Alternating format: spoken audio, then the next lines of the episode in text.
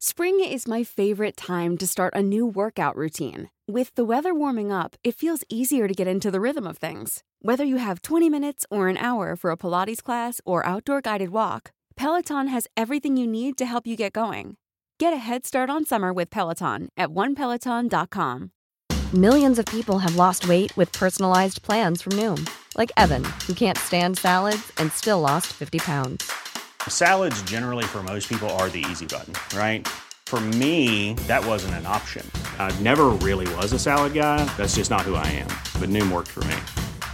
Get your personalized plan today at Noom.com.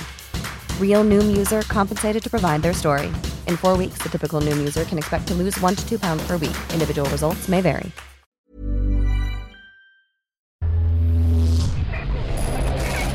Frecuencia paranormal.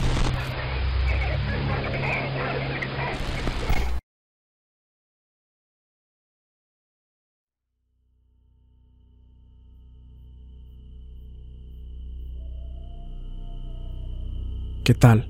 Buenas noches. Desde hace tiempo soy fiel seguidor de su proyecto. Y por fin, me he decidido a compartirles mi historia. Esto me pasó cuando tenía 14 años. Y es lo más aterrador que me ha pasado en toda la vida. Todo ocurrió una noche, mientras regresaba de una fiesta en la casa de mi novia. Esta se ubica en un poblado de Toluca. Ya eran como las 2 de la mañana cuando me despedí de ella y decidí retirarme. No podía quedarme a dormir ahí. Tenía que volver esa misma noche, ya que a la mañana siguiente tenía otros compromisos. Y además, ya había excedido por mucho el horario que mis padres me habían dado para estar de regreso. Así que inicié solo mi camino de vuelta. Para llegar hasta mi casa desde ahí, tenía que caminar mucho y rodear un cerro. Pero ya era de madrugada y no quería demorarme tanto. Así que tomé la decisión de tomar un atajo, donde debía cruzar un riachuelo. Para hacerlo, primero tenía que bajar una especie de barranca. Desde aquí les digo que esto fue una pésima decisión pero la juventud es mala consejera, ya que yo ya había escuchado muchos relatos de que en esa barranca pasan cosas muy extrañas. Por desgracia, no hice caso de esas advertencias. Lo único que me importaba en ese momento era llegar lo más rápido posible a mi casa. Comencé a caminar por una vereda. Todo estaba muy oscuro y a esas horas no había nadie a la redonda. De fondo solo escuchaba el sonido de la naturaleza y mis propios pasos en la tierra. Fue un momento en el que me sentí realmente solo. Nunca había experimentado el sentimiento de la soledad de esa manera. Al menos no como esa noche.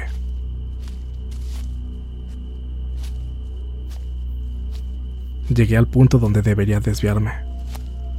Se trataba de una vertiente, que si bien no era muy profunda, el más mínimo error seguramente me costaría una lesión. Bajé con mucho cuidado, ya que horas antes había llovido y la tierra se había convertido en fango. Con mucha precaución, descendí hasta el fondo y al llegar al riachuelo, me di cuenta que este había crecido su caudal por la misma lluvia. Pero no era tanto como para tener que dar marcha atrás con mi plan. Así que decidí intentar cruzarlo de un solo brinco. Tomé todo el impulso que pude. Corrí y salté con todas mis fuerzas. Pero para mi mala suerte, no salté tan bien como lo había pensado, y no alcancé a cruzar el riachuelo, y de forma irremediable caí en el agua. En ese momento fue cuando todo lo malo comenzó a suceder.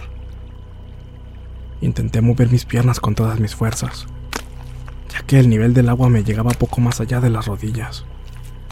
Y debido al fango, se me dificultaba bastante avanzar. Di como tres pasos cuando sentí que algo sujetó mis tobillos. Creí que tal vez era basura que el riachuelo arrastraba. Intenté seguir caminando, pero se me dificultaba hacerlo. Levanté los pies sacudiéndome para poder liberarme, y al parecer lo logré. Pero solo alcancé a dar dos pasos más. Y en ese punto, experimenté el verdadero terror en su más pura expresión. Pues claramente, sentí que dos manos se aferraron fuertemente a mis pantorrillas.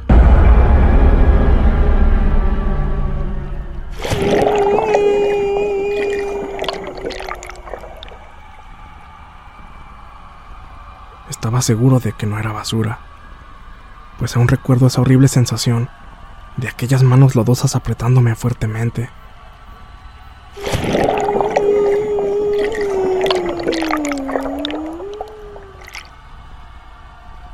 Aterrado, intenté caminar, pero esa cosa me impedía hacerlo. Estar parado en el mismo sitio mientras el agua corría me hacía darme cuenta que me estaba hundiendo poco a poco. Comencé a ser presa del pánico. Creí que iba a morir, pues esas manos seguían aferrándose a mí, y por más que intentaba moverme, no me era posible hacerlo.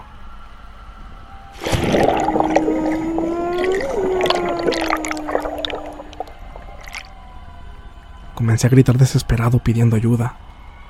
Recuerdo que intenté rezar, pero debido al terror que sentía, hasta se me olvidaron las oraciones. Tenía la mente en blanco, hasta que se me ocurrió tomar con una mano la medalla de San Benito que me habían regalado y que yo siempre llevaba conmigo colgada en el cuello. Me decían que era muy poderosa. Al fin pude concentrarme y comencé a rezar y poco a poco fui saliendo de allí. Fue extraño. Fue como si esas manos de repente perdieran por completo sus fuerzas.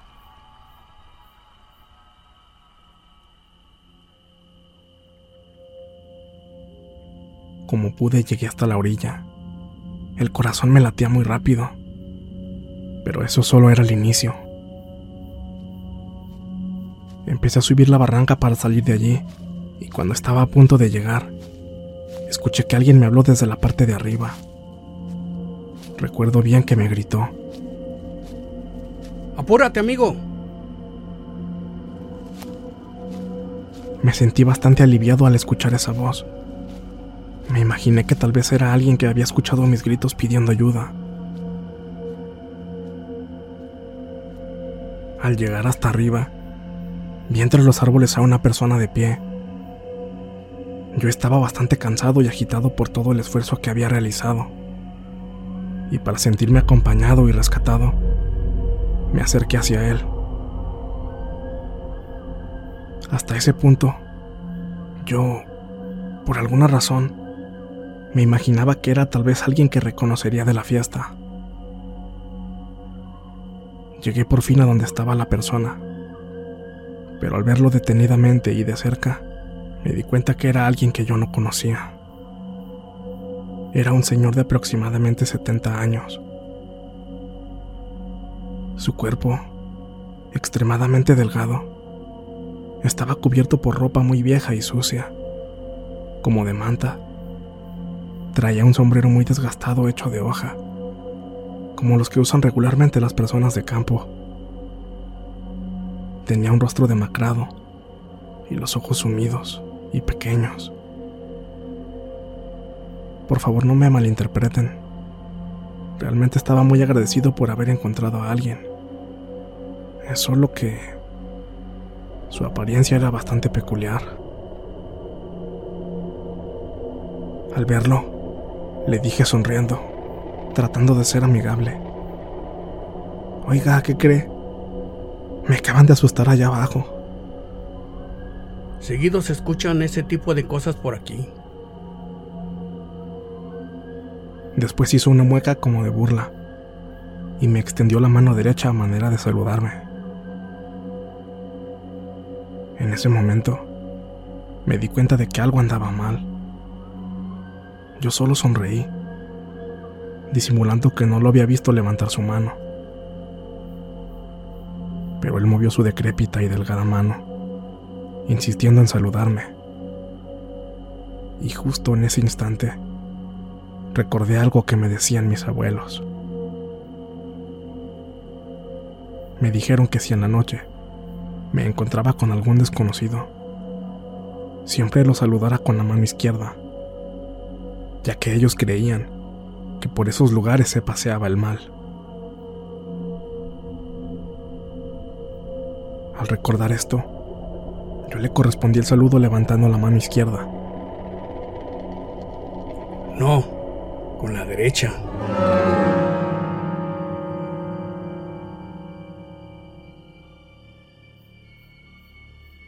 La forma en la que me lo dijo me da escalofríos de solo recordarla, pues se me quedó viendo fijamente a los ojos, de forma amenazante. No, necesito la mano derecha. Para mí, eso probaba que había algo mal con ese señor. Yo en respuesta bajé mi mano y solo atiné a decirle,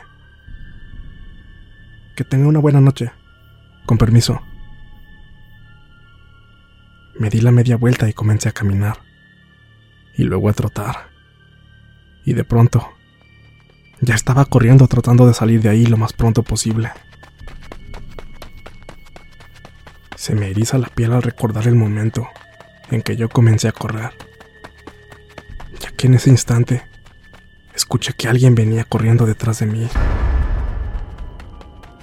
Al voltear, me di cuenta que era un perro negro, muy corpulento. Y al anciano ya no lo vi por ninguna parte. Traté de correr más rápido. Estaba aterrorizado. De pronto esas pisadas se volvieron más fuertes, y al volver a voltear, me di cuenta que aquel perro ya estaba aún más grande de como lo había visto en un principio.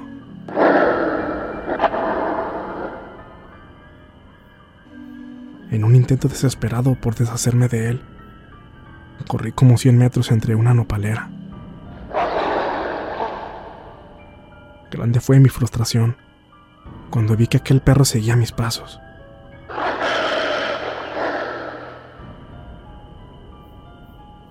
Entonces, por instinto, mi reacción fue tomar varias piedras y arrojárselas. Y por más increíble que parezca, a ese perro no le hacía nada, ni siquiera se quejaba. Llegó un punto en el que me sentí atrapado, pero vi que tenía ya muy cerca la barda de la iglesia, así que me propuse ir hacia ella. Corrí de nuevo, pero esta vez Sentía como si una bruma y un fuerte olor me siguieran. Era un olor a quemado. Una pestilencia realmente intensa. Olía como cuando el cabello se quema. No olvido ese olor a quemado. Me apresuré y finalmente llegué a la barda. Y como pude la salté. Y simplemente me dejé caer. Ya en ese punto sentí que no podía más. Sentía muchísimo cansancio y dolor, ya que me había espinado mucho al correr entre las nopaleras. Llegó un momento en el que perdí el conocimiento, tal vez por las heridas o por la impresión de lo vivido.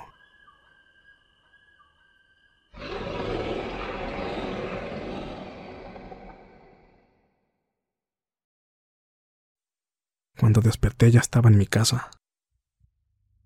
Me levanté y le pregunté a mis padres qué era lo que había sucedido.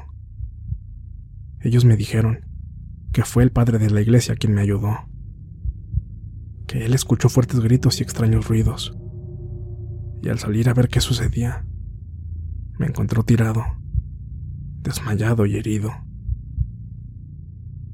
Dijo que al acercarse, me reconoció y fue cuando dio aviso a mi familia. Todo esto fue algo de lo que no me recuperé fácilmente. No pude hablar bien como en un mes. Tartamudeaba y por momentos no podía ni hablar. Mi madre decía que era por la impresión que me llevé. Ella llevó unos curanderos a la casa y me hicieron varias limpias. Y créanme que en una de esas sesiones sentí como si me quitaran un gran peso de encima. Fue algo que me hizo sentir realmente bien. Lo curioso es que después de eso recuperé el habla. Ellos dijeron que yo estaba muy espantado por lo vivido y que por eso no podía articular palabras. El caso es que yo jamás volví a pasar de nuevo por esa barranca. Al menos no me acercaba si estaba yo solo. Ya con el paso del tiempo, supe que en ese lugar, en esa misma barranca donde yo pasé todo eso, había linchado y quemado vivo a un señor por un robo que hizo.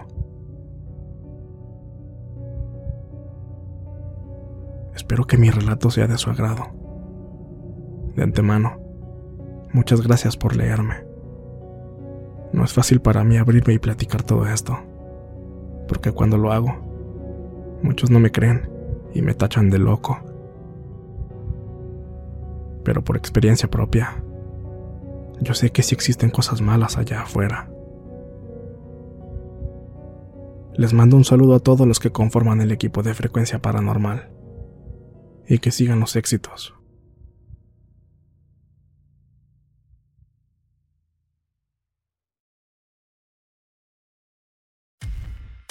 Muchas gracias por escucharnos.